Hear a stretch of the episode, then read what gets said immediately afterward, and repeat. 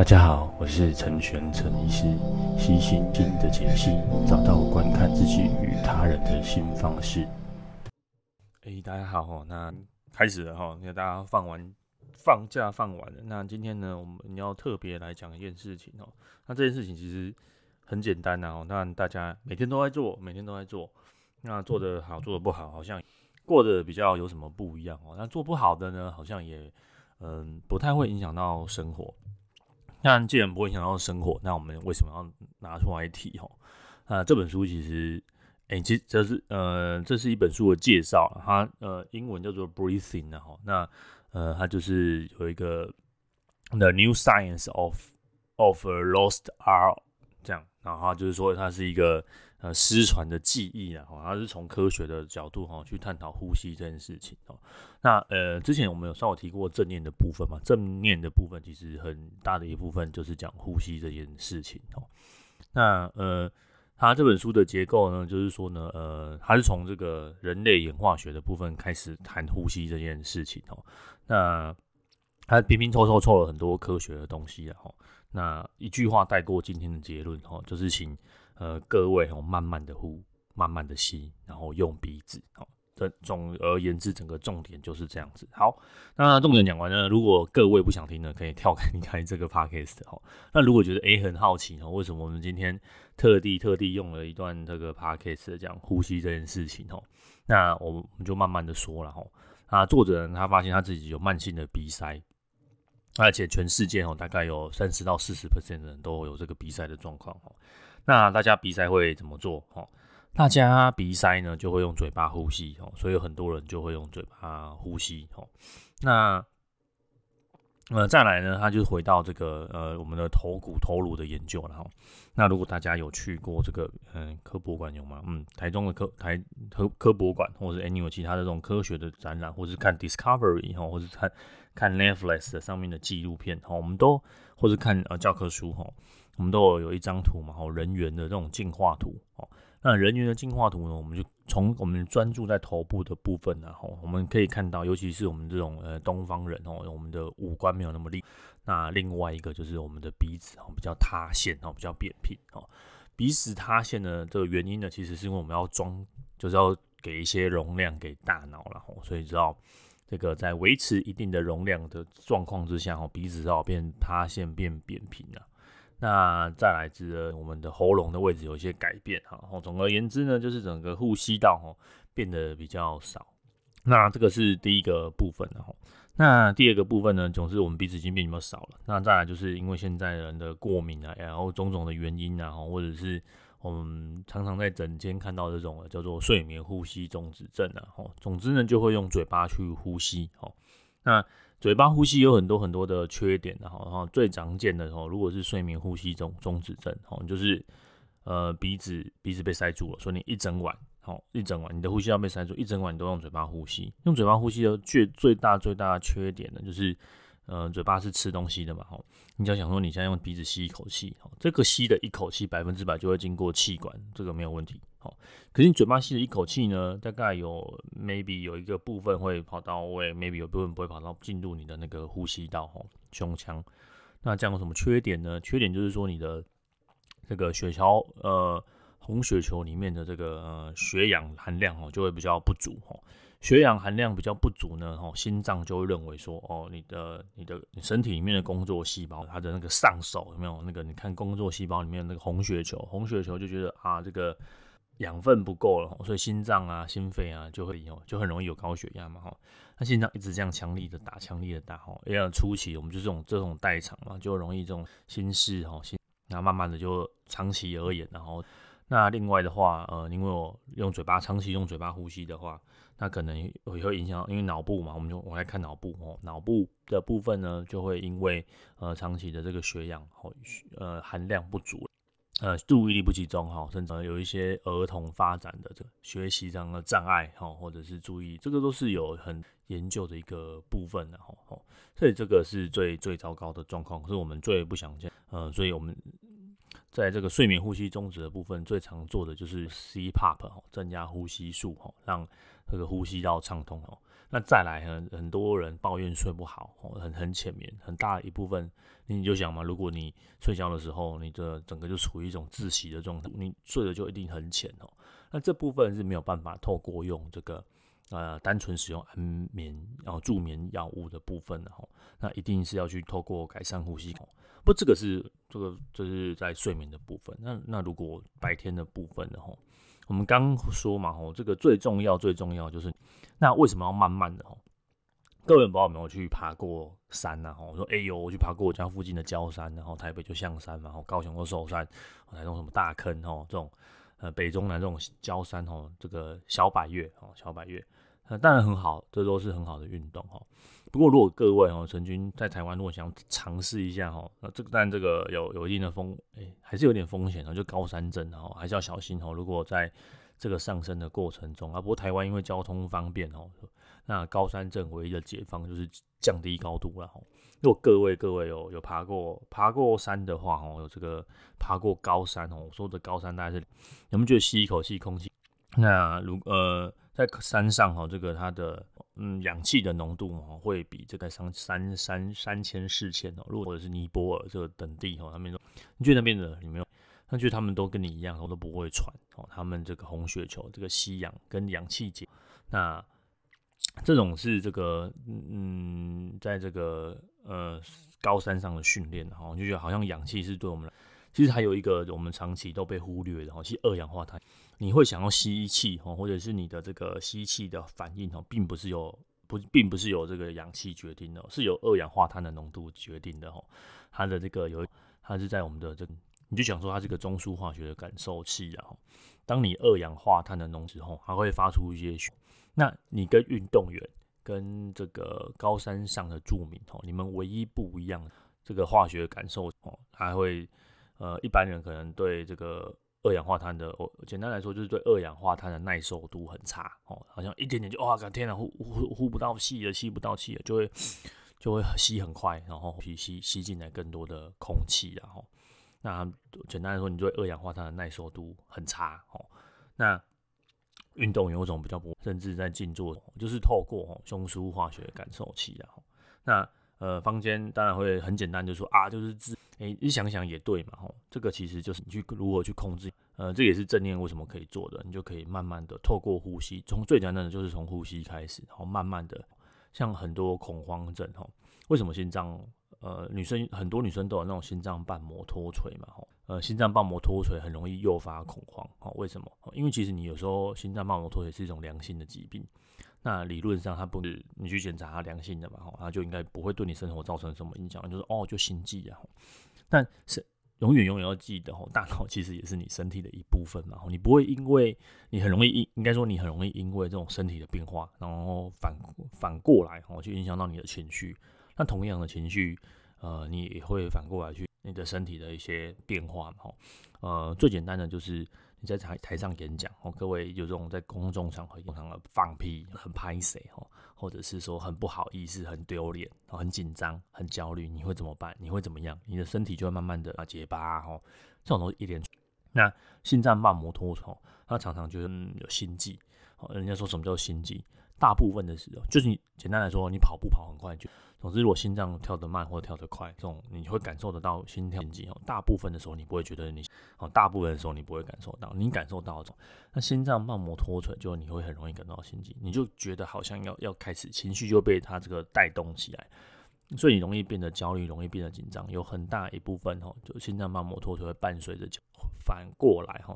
那同样的道理哦，我们我们也可以就是反过来操作一下哦。我们可以透过慢慢的呼吸，哦，呼吸是你可以控制的嘛，哦，你没有办法控制你胃部的蠕动，你的免疫细胞，对不对？这个是你没有办法控制的。那那你可以，你可以控制呼吸啊，对，你可以控制慢呼，哦，这个呼吸的部分是是绝对是你可以控制的，哦。那呃，这个你可以控制的部分，就是你可以改变你的这个自律神。那那在这些地方你要怎么做呢？哦，第一个。呼吸，慢慢的吸，慢慢的吐，吼，慢慢的吸跟慢慢的吐有什么好处呢？吼，第一个，吼，第一个，你可以训练你的肺部，吼，让它那个肺部的，呃，你说，呃，这个肺部容量有什么有可能变大吗？哦，呃，对，你呃你你呃，大家可以摸摸看自己的肋骨嘛，然后肋骨总共十二根，哎、我修好，应该应该是啊，哈，就是这十几十十根十出头根的这个肋骨哈，它就是你的肺部的也好，它就是一个固定的容大哈，但你的横膈膜膜哈，就是在你隔开你的呃腹部的脏器跟你胸部的脏器，这个横膈膜，所以你慢慢的吸，我们叫做腹式腹式呼吸法，肚子去。呃，去去去改个吸气的容量就会变大，你慢慢的吸，慢慢的小。那第二个功效是，因为你慢慢的变成说二氧化碳在你的体内的滞留的时间会比较久一点，那也是训练你哦，对二氧化碳的这个灵敏度的那个感受力可以好一点哦，就是你可以。嗯，耐受力可以好一点，然后你不会因为一点点的这个缺氧气，不是氧气不够，你其实你体内氧气不会因为多了一点点的中枢化学部分，这这个是你可以训练的啦吼。那为什么要训练这个吼？呃，呼吸训练的最重要的部分，诶、如果我记得，对我记得我现在可能其实有一部分会做去呼呼吸检查，还有一定的这个吐气啊，然后看你的吐气这个量啊，这个都都。都有这个、嗯、很多仪器可以去监测，然后这仪器也并不复杂。你去做呼吸训练，或者你看胸腔科大的部分，它都会有这个。那通常什么时候？那就是在老老的时候，老的时候有一种疾病叫做 COPD，就是胸部呼吸阻塞。然后，那比如说老烟枪，胸胸骨、胸肋骨之间的肌肉，哈，呃，肌肉会会变得会会比较减弱，这些会减低你的肺活量，哈，那。在你变老的过程之中，吼，肺活量会慢慢的失去，吼，所以你大概其实为什么老，嗯，你的那个呃胸部的这个肌肉，还有那这个是你没有办法改变的，吼，所以呃为什么要做呼吸训练，就在这边，胸部肌肉这些呼可以训练的，吼，呃，就透过这两个，第一个胸训练你的呼吸，吼，你慢慢的吸，慢慢的吐，吼，就是其实是你有意识的，吼。那你会说，呃，那什么时候我们要慢慢的吸，慢慢的吐啊？齁，其实大部分的时间都可以啊，大部分的时间都可以。那还有一个，呃，还有一个研究方式，然后说可以改变气喘。好，这个是大概一几个俄俄国是俄罗斯哦，俄罗斯哦，俄罗斯的医师哈，他所发明的方法。然后，那这个方法，呃，文献其实有记载哈，但证据力其实。嗯，比较薄弱一点，比较薄弱一点。哦，说这样子训练可以改善气喘的哈。那呃，我看了一下 PubMed 哦，就是上面其实关于这个呼吸的训练方式，我知道有些运方式哈，不过运动员的那些论文就没有出现在比较少出现在医学上面的哈。那这部分我没有去查证哈，书中有提到这样的呼吸方式哈，但这个呼吸方式在呃改善气喘上面的部分，并没有很强烈的证据支持然后。但你如果把它呃比较科学或医学上想一下身体的改变哦，这个嗯，我们第一个先讲就不不伤害嘛吼。那我相信这样子就有点类似像潜水员的闭气闭气训练哦，这个一定一定是可以改变你的呃对二氧化碳的耐受力。那也可能有些方式，他做的方法你先呃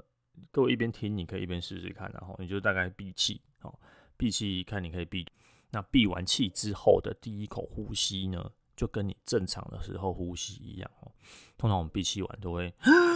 哦，很赶快吸一口，就气快不够了哈。他也没有要你这样子哈，所以你就闭闭闭到就是第一个念头想要气的时候哈。通常闭完气的第一口应该是吐气，然后你会把气吐完之后，然后慢慢的吸第一口气，然后再慢慢的吐第一口气哈。那这个时候的你其实很大口吐气呀。那透过类似这样子的训练哦。慢慢的去增二二氧化碳的耐受力，然后那有些运动员，然后模拟高山训练，他们并并不会跑到高山高山上哦，他们就是会在，他们就会用，譬如说有一个训练是这样子的哈，就是你就是慢跑选手用冲刺冲刺两百公尺，那最后可能 maybe 十公尺到三十公尺这个距离开始吸吸一口大气哦，然后再再闭气这样子。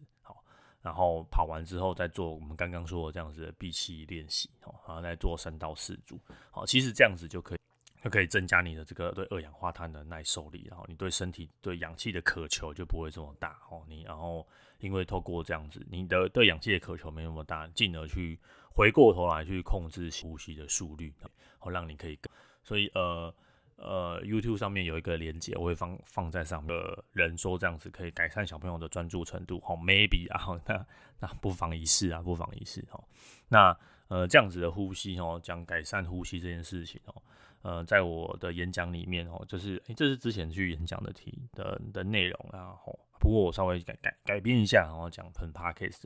我发现就是现场的人呼吸都很有兴趣，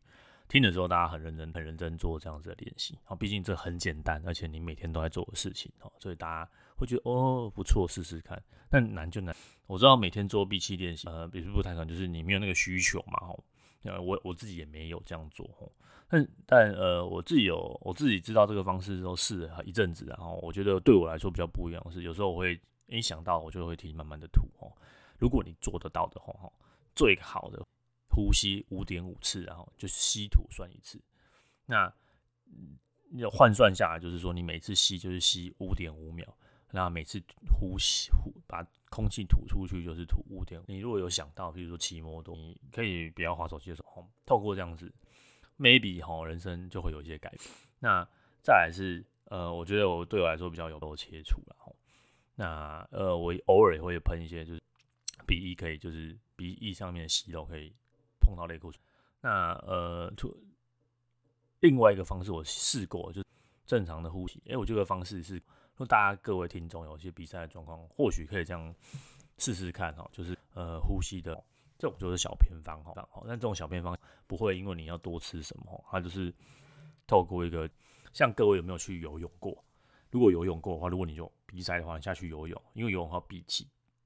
然后因为游泳的那个水温比较低哈，所以它也会进而改善那个鼻窦嘛，就是那个鼻息肉哈，那。简单的来讲，就是有要开刀就去开刀，有要呃做装什么正气器，然后要要做任何各式是这样。如果像我这样没有到很严重，你你这个可能还在鼻子呼吸的部分，哦，这部分是真的很重要哦。那记得大家嗯有空话用多的时候呼吸它，也不要因为这些都是你日常生活。那你说什么放心最好？哦，这个就是最好的改善自律，这就是因为太简单了，所以没有人没有人相信哦。那呃。方先也有一本书叫做《最强呼吸翻译》，我觉得那本其实写的也不错。哦，那新的这一本，去年的这一本叫《Breathe》哦，《The New Science of Lost Art》。然后我我其实我不知道台湾到底有没有出诶，至少反正它是去年的书啦。我相信再过一阵子，市面上应该会有人去翻译啊。在这个米国，在 Amazon 上面，它是卖的真的是相当的、相当的不错，相当的不错。有有兴趣的可以去去找一下。呃，找一下这样子的书籍，这样子的书籍还真的是还不错。如果有兴趣的话，其实大家这个就是为什么正念有效果。那我我不会一直强调正念的什么神神效啊。那其实这样子就是日常生活关注你的吼，就是我们说的，诶，其实正念是可以在呃生活的各个层面，包括呼吸哈，做一些改善的哈。那为什么选在这个呃过完新年过年过年好像来呃 kick 哈那个？这这种代志哦，何必这个时阵可以出来讲嘞哈？啊，那是因为呢，是这个大家现在真的很忙碌了哈。那各位放了一个礼拜的假，又要在同忙碌的职场，这种放松感又在上了呃上了几天班，又要被消磨殆。那其实各位可以透过这样子，慢慢的找回来。很紧张，或者是各位在开车的吼。好，那呃今天就是很简单的把。呃，之前演讲的部分，然后讲，然后那如果大家懂这些，还有有些疑问的话，哈，我们在这个讯息嘛，Facebook 上面也都有，那各位也都可以，嗯，可以，呃，有什么问题都可以，都可以来来一起来讨论啊，回应一下啊。之前有人问我说，为什么，呃，这个，对，这个是一个很很长的话题，然后 maybe 有时候，呃，有空我们可以来聊，有空我们可以来聊。哦那我也在整理这个方面的事，嗯，这个要。那另外呃，其呃讲沟通的事情，我们上一集有提提过嘛，吼，呃，有些有些我都已经啊，呃，如果关于录录音的内容，你可以在 iTunes 下面留这种 first story，用你可以联络得到我的方式的方式留。好，那呃，新的一年开始了，那大家要开始忙的之余然后呢，我常在整间跟我学员说，就是就好好的，好好睡觉，好好吃饭。